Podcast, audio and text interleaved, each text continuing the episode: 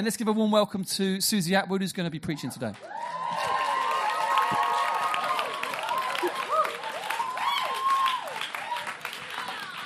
going to pray for going to pray for Susie. Father, we just want to thank you for Susie. Thank you so much for the gift you've put in her.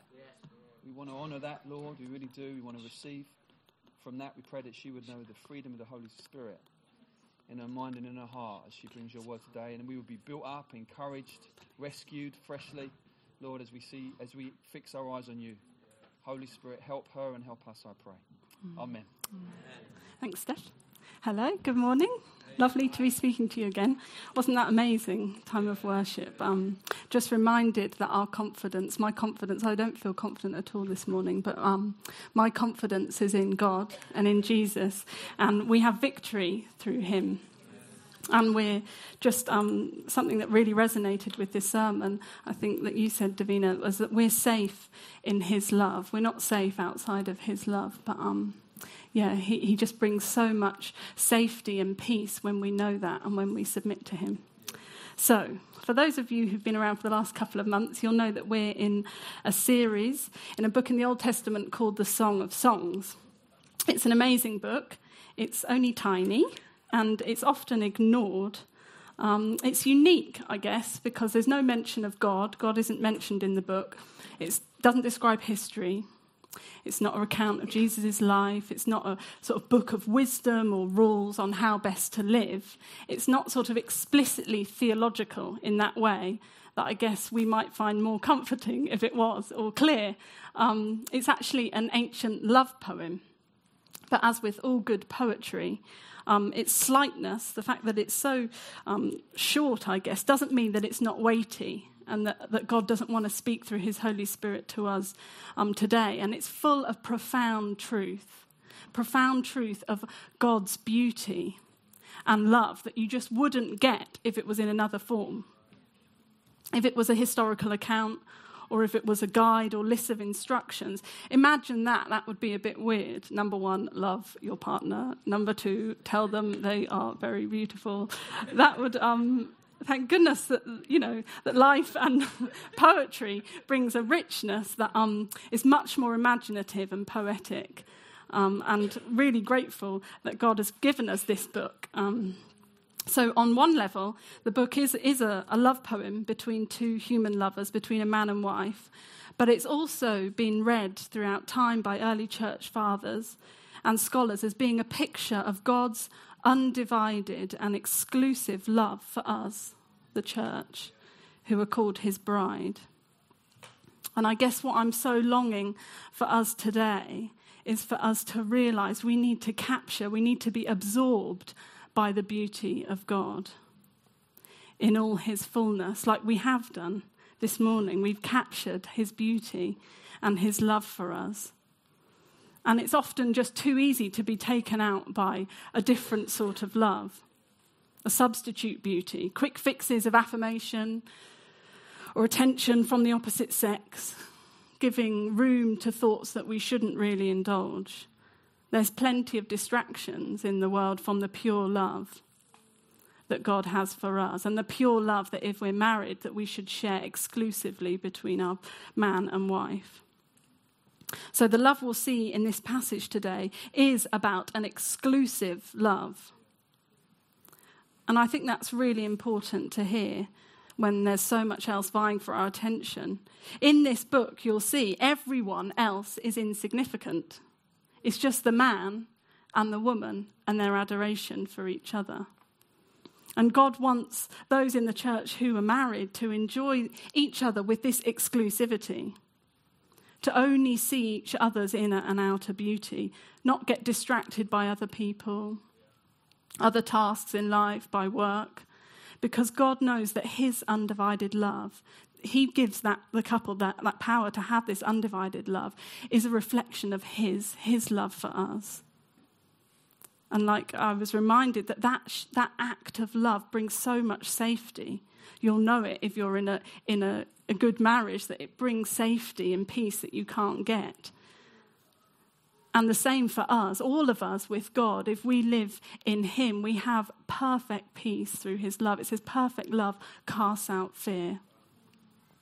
And the expression of speaking out love, like these lovers do, is really powerful. In, there's a proverb that says, um, Words have the power to bring life. So, appreciation of who God is and telling him that, singing this morning, amazing songs that came, that gives life to each of us. That's, that I feel more alive. I felt really weak this morning, thinking, I don't know how to do this. And just through your faith, through God's Spirit moving in us, has given me an amazing confidence that I just don't have naturally. So, you know, thank you, God. Um, yeah, I think we're often too impatient, aren't we? Or too small minded or, or busy to realize how good it is to simply love someone. Not to see a relationship as being useful or serving a function. There are, of course, uses in all relationships if you're married and also in our relationship with God. But that's not the point of love. There's something much deeper that we can enjoy in God when we love Him. It's His absolute beauty. And what's so unbelievable is that if we submit to that, honestly, in our weakness and in our sin, if we confess and ask for His forgiveness, miraculously, God looks through Jesus at us and He sees us as beautiful because we're found in Him. And we can't do anything to make ourselves holy. But when we give ourselves to Him in our hearts, He just loves it. And like this couple, we'll see, telling each other just how beautiful they are. It's, it becomes an endless dialogue of praise. We, we're just like, wow, God. And He's like, wow, I see you changing with my Holy Spirit. It's this on, ongoing dialogue that's going to last for eternity, it says in heaven. And so, preparing for this, I guess I was really um, made aware that it's important to step back and think about love. Sorry for the slight love essay. Um, and adoration because I know I know being unmarried myself it can be it can be difficult to listen to so many sermons on the beauty of married marriage in, in such a physical way. Um, which is why I think God wants to remind us that this physical love is just a small reflection of the desire and the power that comes through his love for us in the Holy Spirit. And as Steph mentioned in um, his sabbatical, he looked at the most beautiful psalm, Psalm um, 27. He reflected on that, where David, the writer, says that in everything in life, there's just one thing out of everything in life that he wishes for. He says, There's one thing I seek that I may dwell in the house of the Lord all the days of my life, to gaze upon the beauty of the Lord and inquire of him in his temple. To gaze upon the beauty of the Lord and inquire of him in his temple. And it's this act of gazing without awareness of time or purpose or function. This is my heart's desire for us to grasp this morning. Do we do that? Do we prioritize time with Him? Because if we don't, we'll wither and we'll shrink. If we're not spending time in adoration, speaking out of Christ's beauty, and listening to His words of love over us, we'll become mute. It happens. we, we can't pray so easily. We're not able to sing out in worship freely if we're not taking in the stunning beauty of Jesus in all his humility and sacrificial love for us. One of my favourite speakers, I think Adam, you sent me a sermon by him like 10 years ago, Francis Chan. He um, speaks about this verse in Psalm 27 and says, um, the, the verse to gaze upon the beauty of the Lord. He said, If someone was to tran- transcribe your prayers, write down your prayers, what would, what would they see? Would it be, God, I just want to know you. I want to be in your presence. I want to gaze on you. I want to stand in absolute wonder that I've been brought into your throne room where Jesus is sat at your right hand. I don't need anything else. I don't want anything else. Remind me every day this is all I need. Would, would, we, would we see a constant kind of heart song, poem, love poem of adoration? Or would it be lists of, you know, God, can you help me with this? Or can you change this? Or can you help this situation? Or work? Or this relationship? It's striking, isn't it? I was really challenged by this because the, the point of, of a love poem, but the point of this Song of Songs is that the lovers are just gazing on each other's beauty, searching for it when it goes, finding it again, delighting in it. There's no sort of narrative end to the story. There's no, finally, after they told each other how much they loved each other, they realized that was all good. And then they moved in to a nice house and then they looked for work and then they had this and then they sort of, there's no, there's no functional story, like ending to this story. Um, I like writing and I, I, write for my job. And, you know, it, the, the, that's not the point of love poetry. It's not got a beginning, middle, and end. This seems just to be repetition. and, um, it, you know, bit ridiculous sometimes, but actually that, that, that's the point that I'm wanting to sort of get across. That um, it's amazing when we just speak out this dialogue to, of love for God and Him for us. And I guess not only that, that the man and the woman in, in the book don't even describe each other's attributes other than physical and sort of emotional love. It's remarkable, really. We will get to the passage, by the way. Um, if you think about, if you think about it, I found it a bit uncomfortable, if I'm honest. You know, it's like okay, another passage about this. Um, it's not even a sort of holy, the man telling the wife, "I love the way you care for the poor. I love your patience." I love how I love how you always work hard. None of it. It's just sort of heady, romantic love. I mean, what's it doing in the Bible? There's, there's a point, isn't there? It's an ongoing expression of heartfelt love and devotion without a care of time.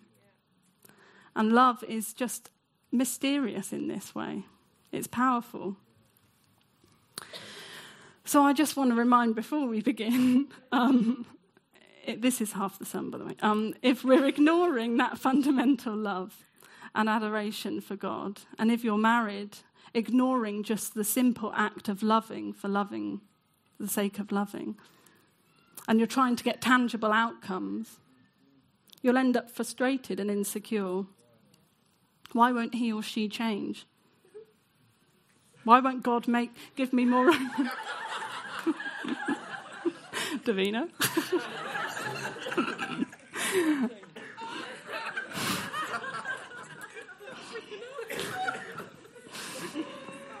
Or, you know, for, for ourselves, I pray, you know, why won't you give me more open doors at work? Or why won't you make me more patient?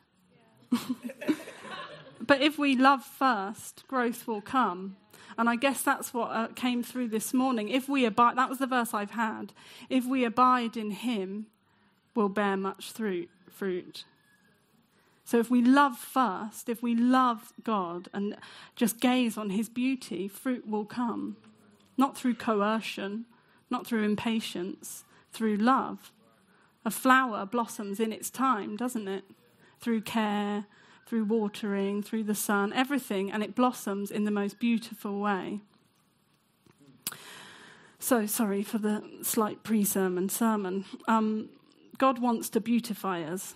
We're in um, Song of Songs, chapter 6. He wants to make us as a church a pure and spotless bride where we confess our sin and our hopelessness without Him and receive His grace for us today. And the human love we'll read about today is just an echo of the divine love. And I just pray that um, we'll be softened by His love this morning and that we'll absorb it and that, um, that, that faith that we've, we've experienced, the Spirit giving us confidence that um, that's going to bring fruit, the most beautiful fruit, at the right time. Be patient. So I'll just pray God, please renew our hearts and our minds for you today, Lord. Lord, I pray that um, we'd be open and we'd be soft to you, God, that we wouldn't think, oh, you know, more of the same love poetry, but we'd be um, just, you'd reveal your spirit and your absolute exclusive love for us today. And we're so sorry that we're d- divided in our hearts and our minds. And I pray that you would just quieten us now by your spirit. You'd help um, the right words um, penetrate right into our heart where we need it, where we need to know your forgiveness, Father. We need to know your power, that it's not um, through any strength of our own. God, it's your, your power made perfect in our weakness. Thank you, Lord, for this beautiful book. I pray I'll be able to do it justice in your name. Amen. So, we um, we got it up um, chapter 6 of Song of Songs, and it's the first nine verses. So the others, which are a group of women, they say, Where has your beloved gone, O most beautiful among women? Where has your beloved turned, that we may seek him with you? And she replies, My beloved has gone down to his garden, to the bed of, beds of spices, to graze in the gardens, and to gather lilies. I am my beloved's, and my beloved is mine. He grazes among the lilies. Then he replies to her, You are beautiful as Tirzah, my love, lovely as Jerusalem, awesome as an army with banners. Turn away your eyes from me, for they overwhelm me. Your hair is like a flock of goats leaping down the slopes of Gilead. Your teeth are like a flock of ewes that have come up from the washing. All of them bear twins. Not one among them has lost its young. Your cheeks are like halves of a pomegranate behind your veil. There are 60 queens and 80 concubines and virgins without number. But my love, my perfect one, is the only one. The only one of her mother, pure to her who bore her. The young woman saw her and called her blessed, the queens and concubines also and they praised her. So I'm going to try and speak on the theme of exclusiveness um, today. In verse 9, it says, My dove, my perfect one, is the only one. Like I was saying, there's an undivided attention here. The man is saying, There's no one else but you. I don't see anyone else. And this undivided love exists between God and us too. He looks on us when we accept his forgiveness and he sees Jesus' blood that covers all our sin and shame. And there's this intentional love he has that for each of you, even if you, you don't know it and you haven't experienced it this morning, he has this intentional, exclusive love I mean, we can't understand it as humans, but God sees each of our hearts this morning, and He says, My dove, my perfect one, is the only one when we receive Him. So, starting from the beginning, verse 1 shows the other women asking the bride where her beloved's gone. It follows on from the previous passage in chapter 5 that Steph preached on last week, where the bride has sung a love song about her lover after the dark night trying to find him when he went missing in the city. And then once she's found him, she describes him in amazing detail. His eyes are like doves, his mouth's most sweet. He's altogether lovely, she says. She calls him her beloved and friend. This is in chapter 5. And it's interesting that she isn't talking, she doesn't talk directly to him there it's not, you are my beloved, you are my friend, your eyes are like doves. She's singing it to her friends. She's sort of exclaiming it, she's sort of proclaiming it outwards. And then they're desperate to find him. Look, it says in verse 1 Where's your beloved gone? That we might seek him with you. They're so impressed and inspired by her praise for him, they want to seek after him too. He's famous. He, her love draws them in. And I guess, do we speak of Jesus' loveliness and his beauty and his kindness so profoundly that others hear and say, Wow, Where is he? Where can I find him? Can I go after him too? Speaking out words have a powerful effect. And it attracts others. Don't we want to be pointing towards Jesus? We want those at work or college or you know where, wherever we are to be asking who's this you're talking about how can you be so kind to that person who's done wrong to you how can you sort of do this we want to be pointing towards jesus making him famous. And for husbands and wives i know from being like the others in, in this passage it's the most wonderful thing when um, someone speaks of how lovely their spouse is. It honors them and it points towards God, which is a reflection, this higher relationship of God and the church. So often wives complain their husbands don't do enough or aren't decisive enough or etc etc. And I know we need to be encouraging healthy dialogue within marriages, but I think we also need to be careful creating boundaries what's said outside of that too because it does have consequences. So in verse 2, the woman answers their question. He says, she says, My beloved has gone down to his garden, to the bed of spices, to graze in the gardens and to gather lilies. And we've heard this sort of imagery before, haven't we? It's very evocative, grazing among the lilies. But I think there's this timelessness, there's a sense of intimacy and lingering that's really important, spending time without pressure. It's important to learn from each other, to take time to listen to each other if you're married, because it will bring intimacy without this sort of schedule or sort of purpose. And I think with God, it's the, the, the most thing I've spoken about it before. It's the, the time that I've learnt so much is when I'm just silent before God, meditating on a few words from the Bible without a sort of come on, I need to get more better at this, I need this to change, or whatever. We need to take time to listen to Him. Because well, look what happens, what that brings when we do that.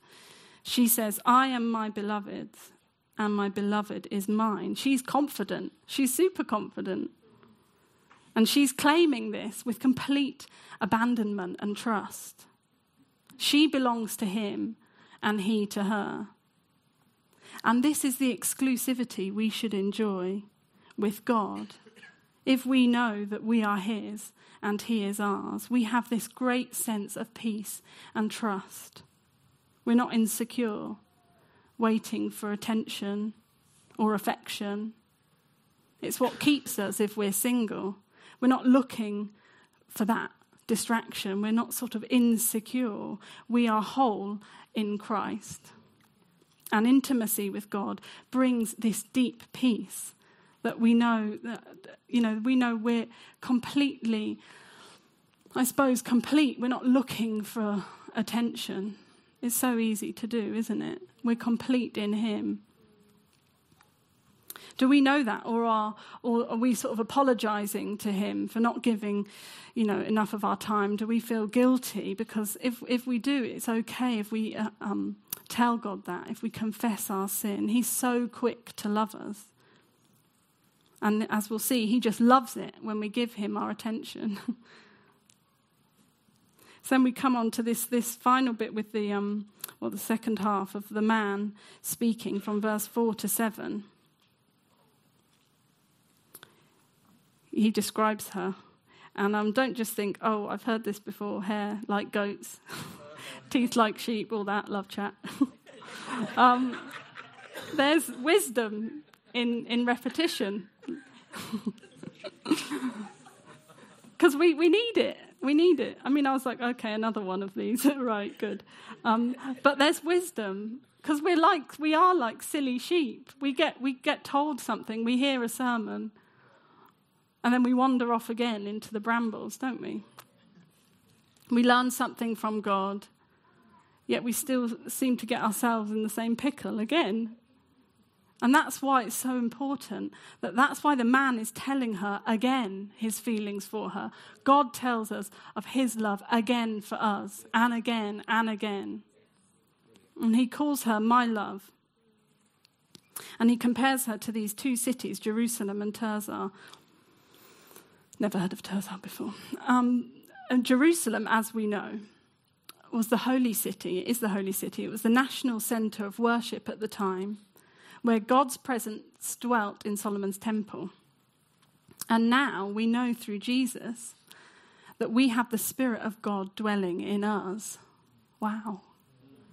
So, God, where, where the man looks on the woman here and sees a holiness in her, a radiance, today, if we trust in Jesus and we're abiding in Him, God looks at us today, His church, and says, You are so beautiful. You're radiant, just like Jerusalem, because my spirit is at your center. And there's a naturalness to her beauty. That's what Tirzah, the city, was known for its natural beauty. It wasn't fancy, and I don't think you can call us fancy here this morning. Um, you know, we don't need to hide behind a sort of fancy exterior. We can just come to God who, as who we are in all our pride and all our weakness and ask for his forgiveness, for his forgiveness.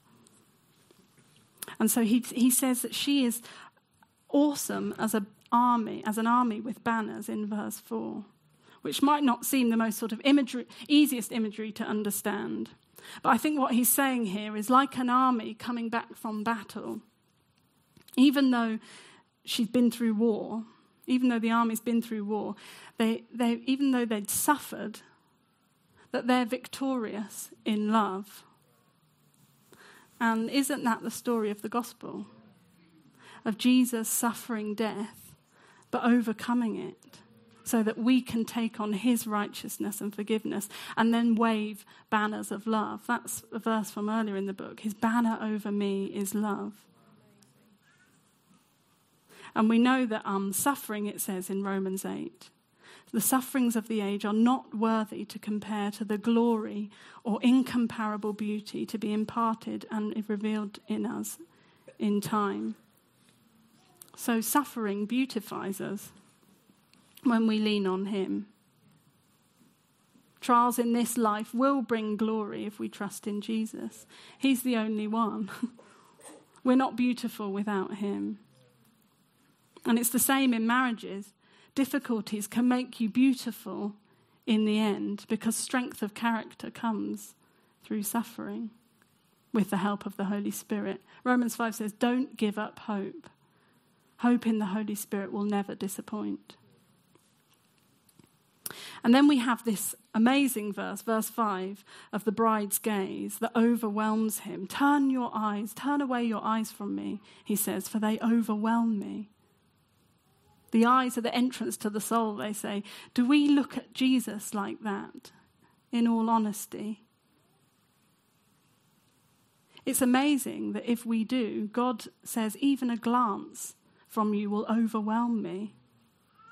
When you're submitted to the Holy Spirit and you look at me, He's just, wow. If we're not distracted by other things that get in the way. In Hebrews 12, it says, we need to fix our eyes on Him, the author and perfecter of our faith. Because our devotion is irresistible to Him, it's irresistibly beautiful. I was reminded of the story. So I need to cough. in um, Matthew, um, Luke 7, I think, of Mary, the sinner, weeping at Jesus' feet. She's pouring out expensive oil, perfume on his feet. It's such a picture of humility. And that devotion, that glance, when we just give our devotion to him, even if we feel so broken, even if we have done the worst thing, even if we just think, oh, I can't get myself out of this sin.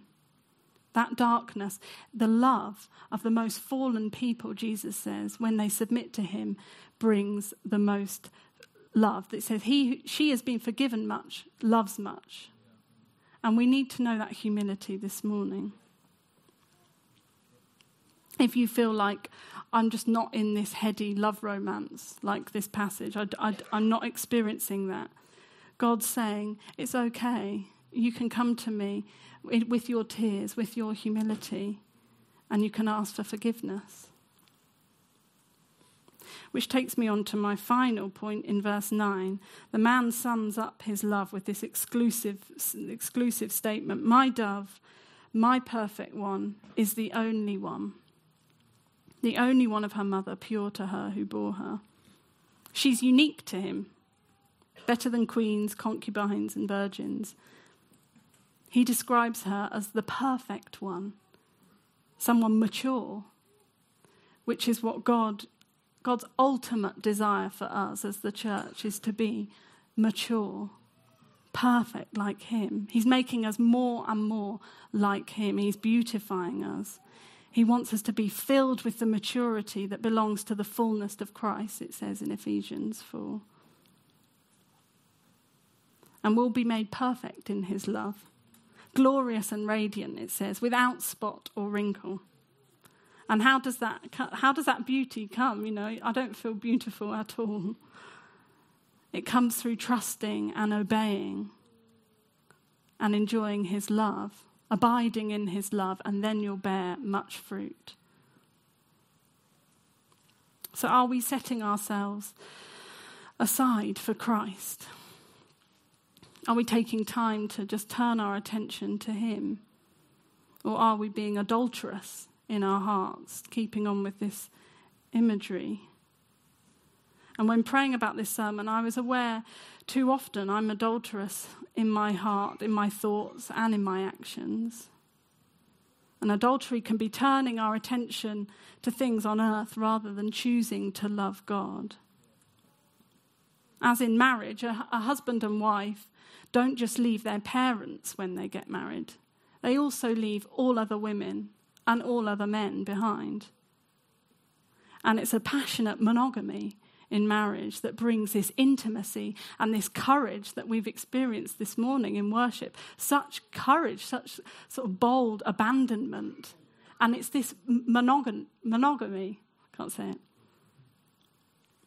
And that, that courage means that if you're married, you can have, have intimacy through for better or worse, for richer or poorer, for sickness and in health. It's really hard to keep our bodies holy, isn't it? Either if we're single or giving yourself fully to your spouse if you're married without sort of disappointment or, I don't know. It's hard to disassociate our bodies with how the world perceives them, speaks about them. They're completely sexualized in a really reductive and unhelpful way. And it's tempting to believe this for ourselves. So often, the way we think about our bodies and sex is just surrounded by guilt, almost like something that can't really be spoken about for shame. And, but then it remains in the dark, that's the case. And I was taken to Psalm 139, where um, God says, He searches us and He knows us. And this verse I'd never seen in this way before. It says, What seems as dark to you is as day and light to him. Nothing's too dark for him. And I had these phrases purify our passion and sanctify our sexuality. Don't misplace your passion. God has come to redeem that. And it, may seem weird to make this link between the sort of physical sexuality um, and spiritual love for God, but the imagery is there in the Bible. In 1 Corinthians 6, verse 17, in a passage about sexual immorality, it says that he who sleeps with a prostitute becomes one with her. And then immediately it says, But he who is joined to the Lord becomes one spirit with him. So glorify God with your bodies. And that's what's so, there's something so deeply profound about being a Christian where we know and love Jesus. There's this spiritual union between God and us through his Holy Spirit. And it's stronger than any union between a man and wife. His Holy Spirit is the one that enables us to remain pure and to remain holy sexually if we're single and to also to be sexually united freely in marriage. Look at the couple in this song. They're just, they're just adoring each other, aren't they? And we really need to pray that we, we set ourselves, set our bodies and our minds apart for Him.